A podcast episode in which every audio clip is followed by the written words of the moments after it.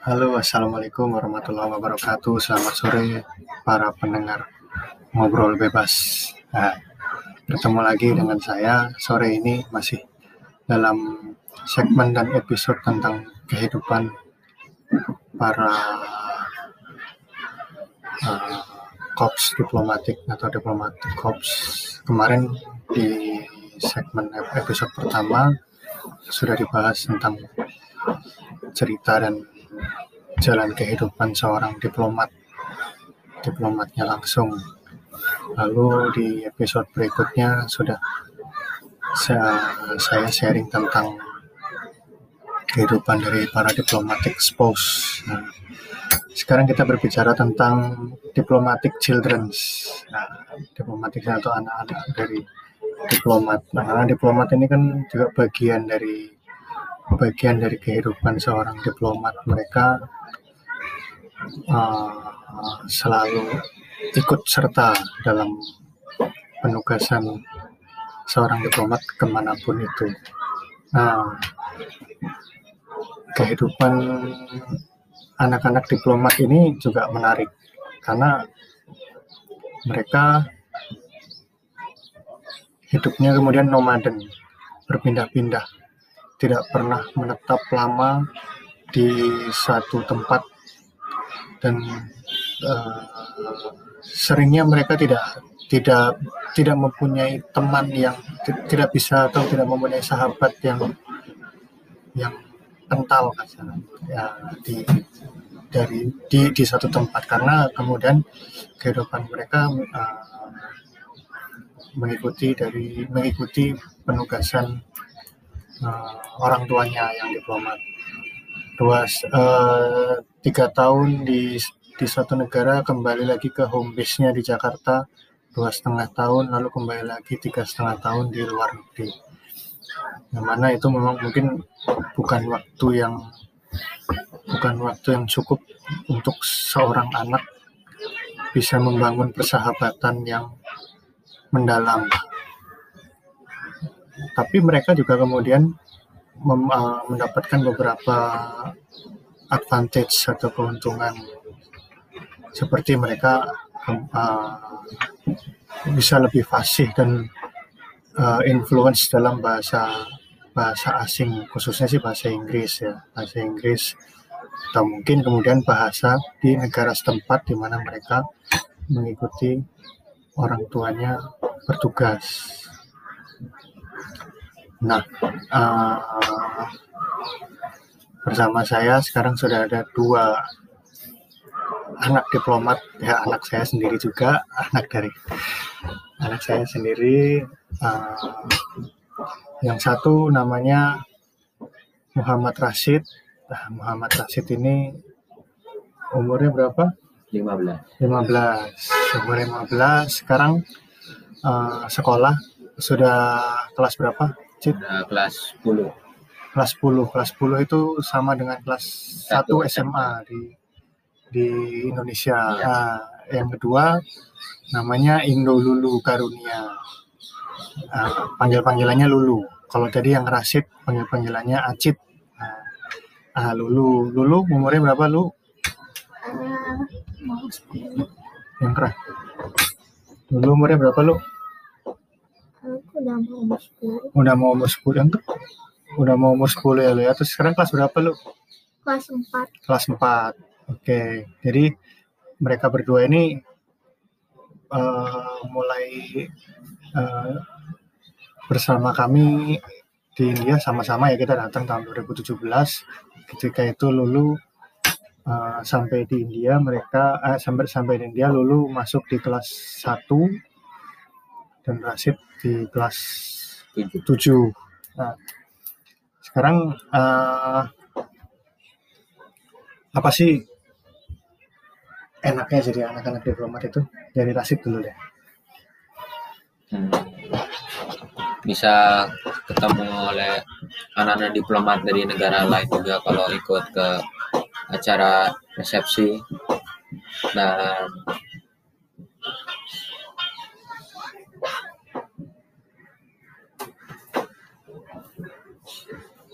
dan bisa ikut orang tua Jaldis ada Jaldis. Oh, ini dinas ya. iya Ya, jadi kalau misalkan eh, mama dinas keluar kota bisa ikut kadang-kadang sih ya. Hmm. Oh, jadi bisa bisa juga lihat kota lain di negara itu ya, Cid, ya. iya Istilahnya eh, ini apa namanya eh, piknik gratis ya. nih ya ada Kalau lulu apa lu? Hmm, apa eh, apa sih enaknya jadi jadi anaknya diplomat lu?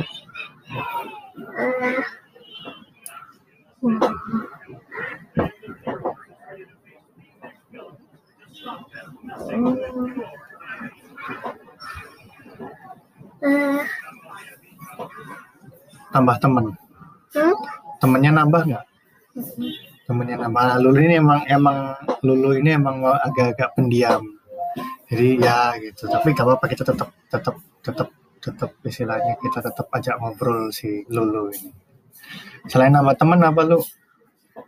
Hmm. Selain nambah teman, aku di sekolah itu dikenalin sama anak-anak itu anak-anak TK dikenalin di sekolahku Oke, anak TK ya. Nah, terus eh, suka nggak lu tinggal di Mumbai?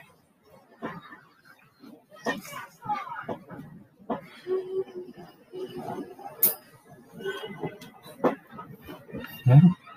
suka Suka. Apa yang disuka dari Mumbai? Hmm. Hmm. Hmm.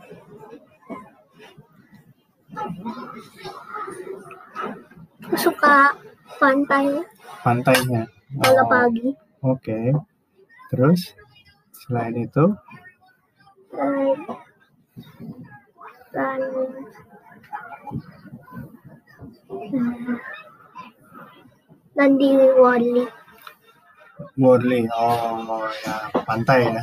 Pantainya ada. Jadi di di Mumbai ini pantainya ada ada dua tempat. Jadi satu di di Marine Drive namanya Helia. Di Marine Drive itu tempatnya kita biasa nongkrong di situ sih. Dari situ memang kita biasa bisa lihat lihat pantai. Terus kalau di Worli, ya di Worli itu uh, sama juga mirip-mirip juga pantai juga. Nah, ka- kalau Rashid, Rashid kan uh, kalau uh, Rashid kan sebelum di Mumbai kan pernah di pernah di Kolombo ya Sid ya. iya Nah, Lulu juga sebenarnya pernah di Kolombo, cuman kan ketika ketika Lulu di Kolombo itu Lulu masih masih uh, ma- masih umurnya masih di bawah lima tahun, jadi mungkin tidak tidak banyak memoris yang bisa di ditanyakan. Tapi kalau Rashid ketika di Kolombo umur berapa sih? Umur umur 5 sampai umur 7 ya? sampai delapan Sampai umur 8 ya. Ah, ah, lebih suka mana sih? Di Mumbai atau di Kolombo? Atau Rashid bisa ceritain komparasi komparasinya ap- apakah ada masing-masing ada plus minusnya atau bagaimana sih?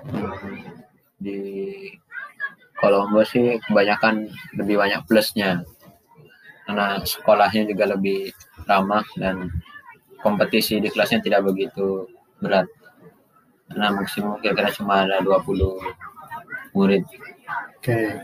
ketimbang di sini kan ada sekitar 30 sampai 35 kelas Hampir mirip di Indonesia juga ya, Cid ya? Iya. Satu kelasnya sekitar 30-an orang ya. Kalau dari apa? Dari sisi masyarakatnya di Kolombo jauh lebih baik daripada di Mumbai karena population difference gitu. population difference yang Iya. di di Kolombo uh, less than less than Mumbai ya, Cid Iya. ya. Population. lingkungannya juga lebih bersih Oke. Terus uh, kalau sekolahnya di sini uh, mungkin lebih kalau di- dibanding Indonesia mungkin materinya lebih berat di sini ya. iya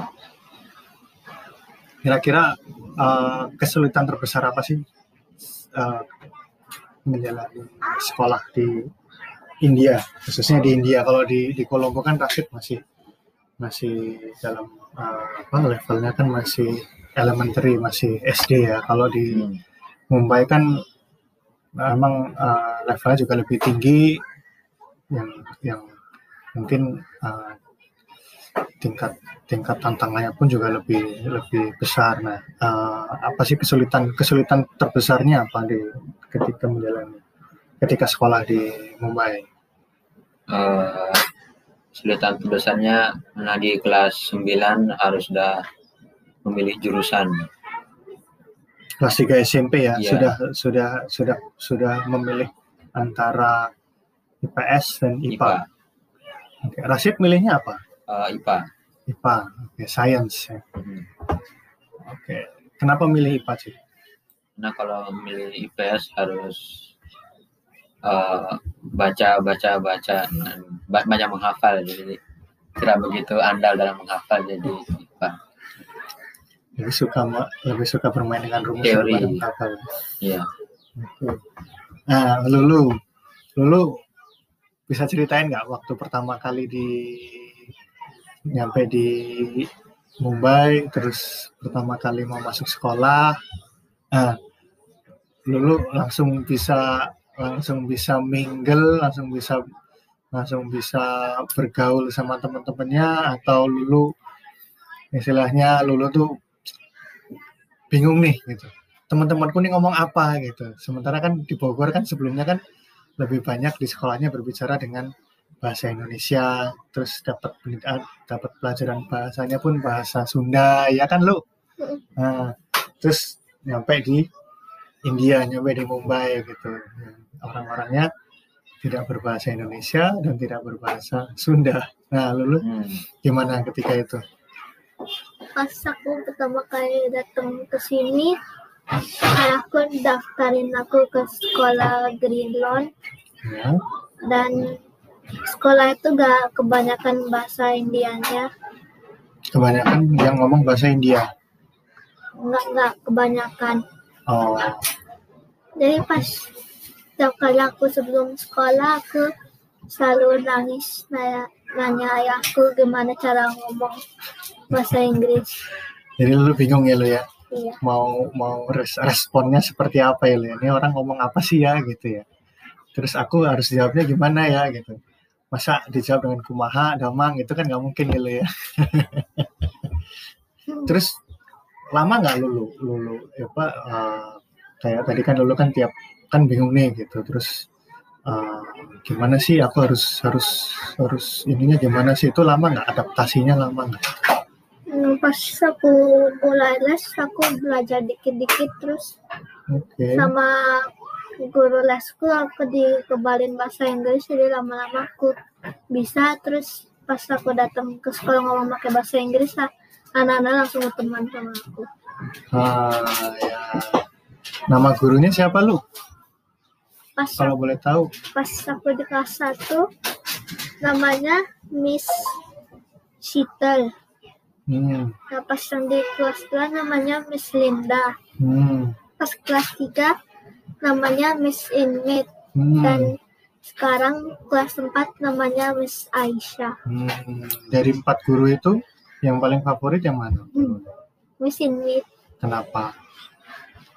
Karena dia itu suka anak diplomat terus dia selalu nanyain aku Hmm, gimana suasana di Indonesia. Oke curious gitu ya, ya oh terus kalau teman-teman dulu punya udah udah punya sahabat di udah punya best friends di Mumbai. Kok banyak. Banyak. Ada berapa sih? Hmm? ada berapa orang best friends yang dulu itu sih lima atau enam. Oh bisa disebutin nggak namanya? Siapa aja? Eh si Suhani ah. si Tanisha. Hmm, si Tanya hmm,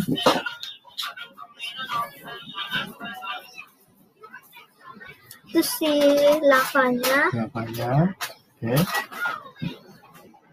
Nah dari dari itu semua yang yang yang jadi teman terbaiknya Lulu. Nah, kan dari best friend nih, yang terbaiknya Lulu yang mana? Yang yang Lulu paling suka Suhani. diajak main Suhani. Kenapa? Karena pas aku pertama kali ke rumahnya si Suhani, Hmm? dia itu gak itu gak galak sama aku kalau Oh. aku hancurin mainan legonya gua baru dibikin terus jatuh Oh, dia orangnya baik ya, nggak nggak gampang marah ya. Oke, terus kalau sekarang Rashid. Hmm. Nah, Rashid kalau dibilang anak laki-laki itu kan kalau ditanya soal kamu punya sahabat nggak? Ya, Kadang-kadang kan malu-malu juga ya punya sahabat itu seperti ah, sahabat ya kita sebenarnya punya sih ya gitu. Cuman kan kadang kita lebih lebih lebih tertutup lah kalau untuk ngomong sahabat. Tapi soal sahabat, tapi Rashid punya sahabat di sini Hmm. di di Mumbai ini ada yang istilahnya jadi bener-bener sobat sobat kental gitu lah. bukan sahabat sih ini kayak di istilah sobat itu kayak sidekick gitu Hmm, selalu ada gitu partner in crime. nah ya kayak gitu lah kalau sahabat agak aneh Oke, terus namanya siapa tuh? Ada Eh, berapa orang tuh? hanya ada satu sih dia Oh, namanya oke. Dev Oke. Terus eh, bandel ya? nah satu level Oh, satu level. Oke, terus eh, kalau di Kolombo dulu, Rasid kan kalau di Kolombo Rasid kan juga sempat se- sekolah juga. Kalau di Kolombo ada atau masih ingat nggak teman-temannya di, di. Kolombo yang istilahnya deket sama Rasid ketika di Kolombo? hmm.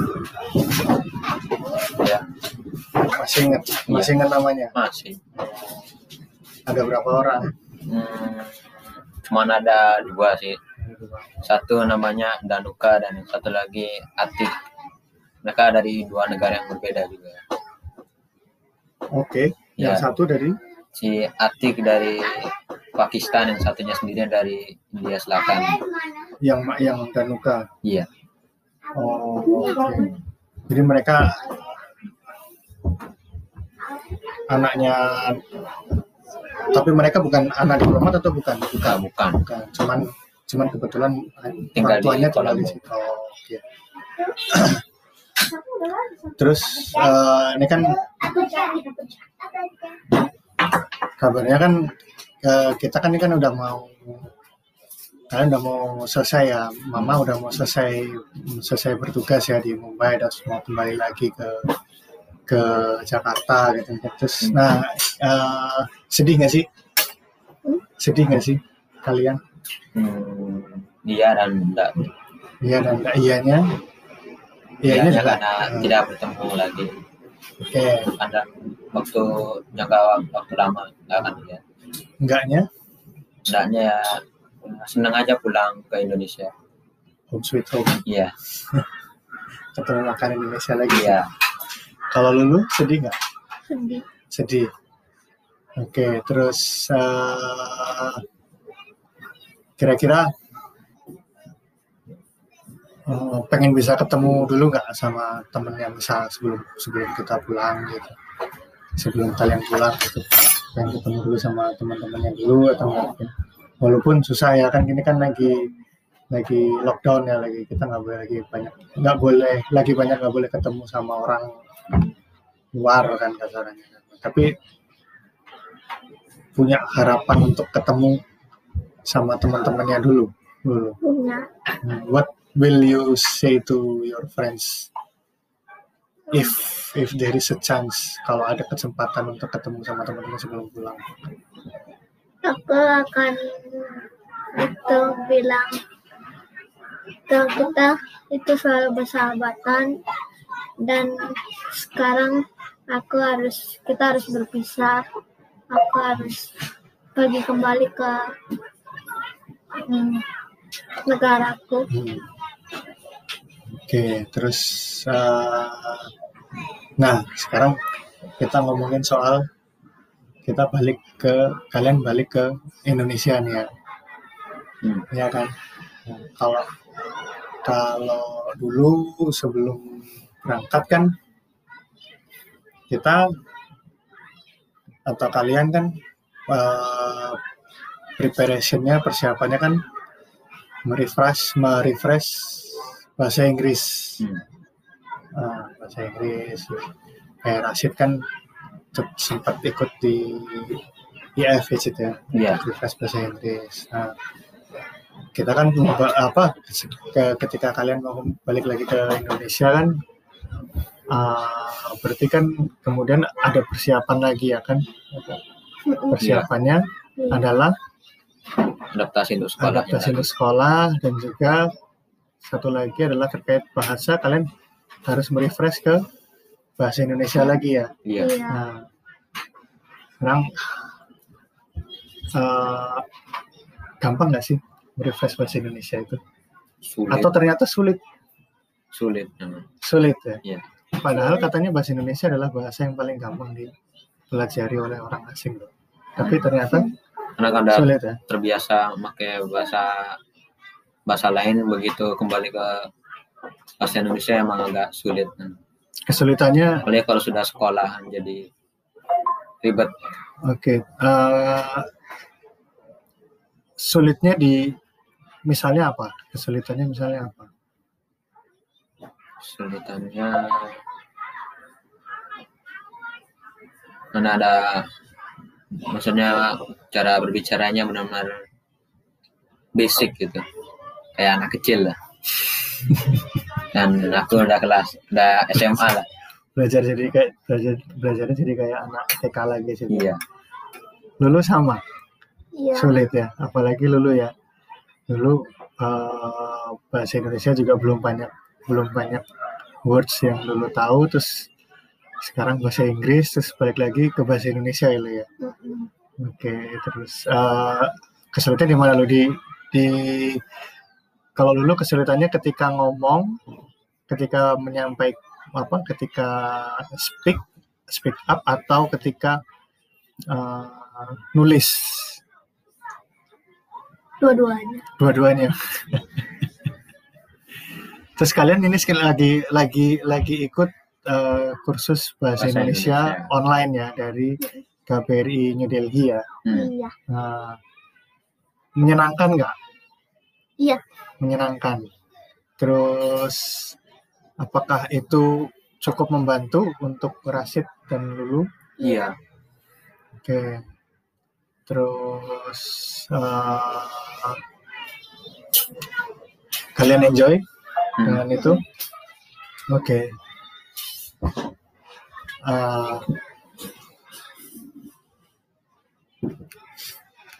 gurunya enak, nah iya Iya. gurunya menyenangkan ya. iya Ada dikasih banyak tugas nggak di di kursus? Hmm, tiap minggu sih pasti dikasih tapi kebetulan hari ini nggak ada tugas Oke, apa sih yang diajarin sih di di di di, di kursus bahasa Indonesia di kursus bahasa Indonesia yang yang yang kalian sedang sedang jalan ini sih?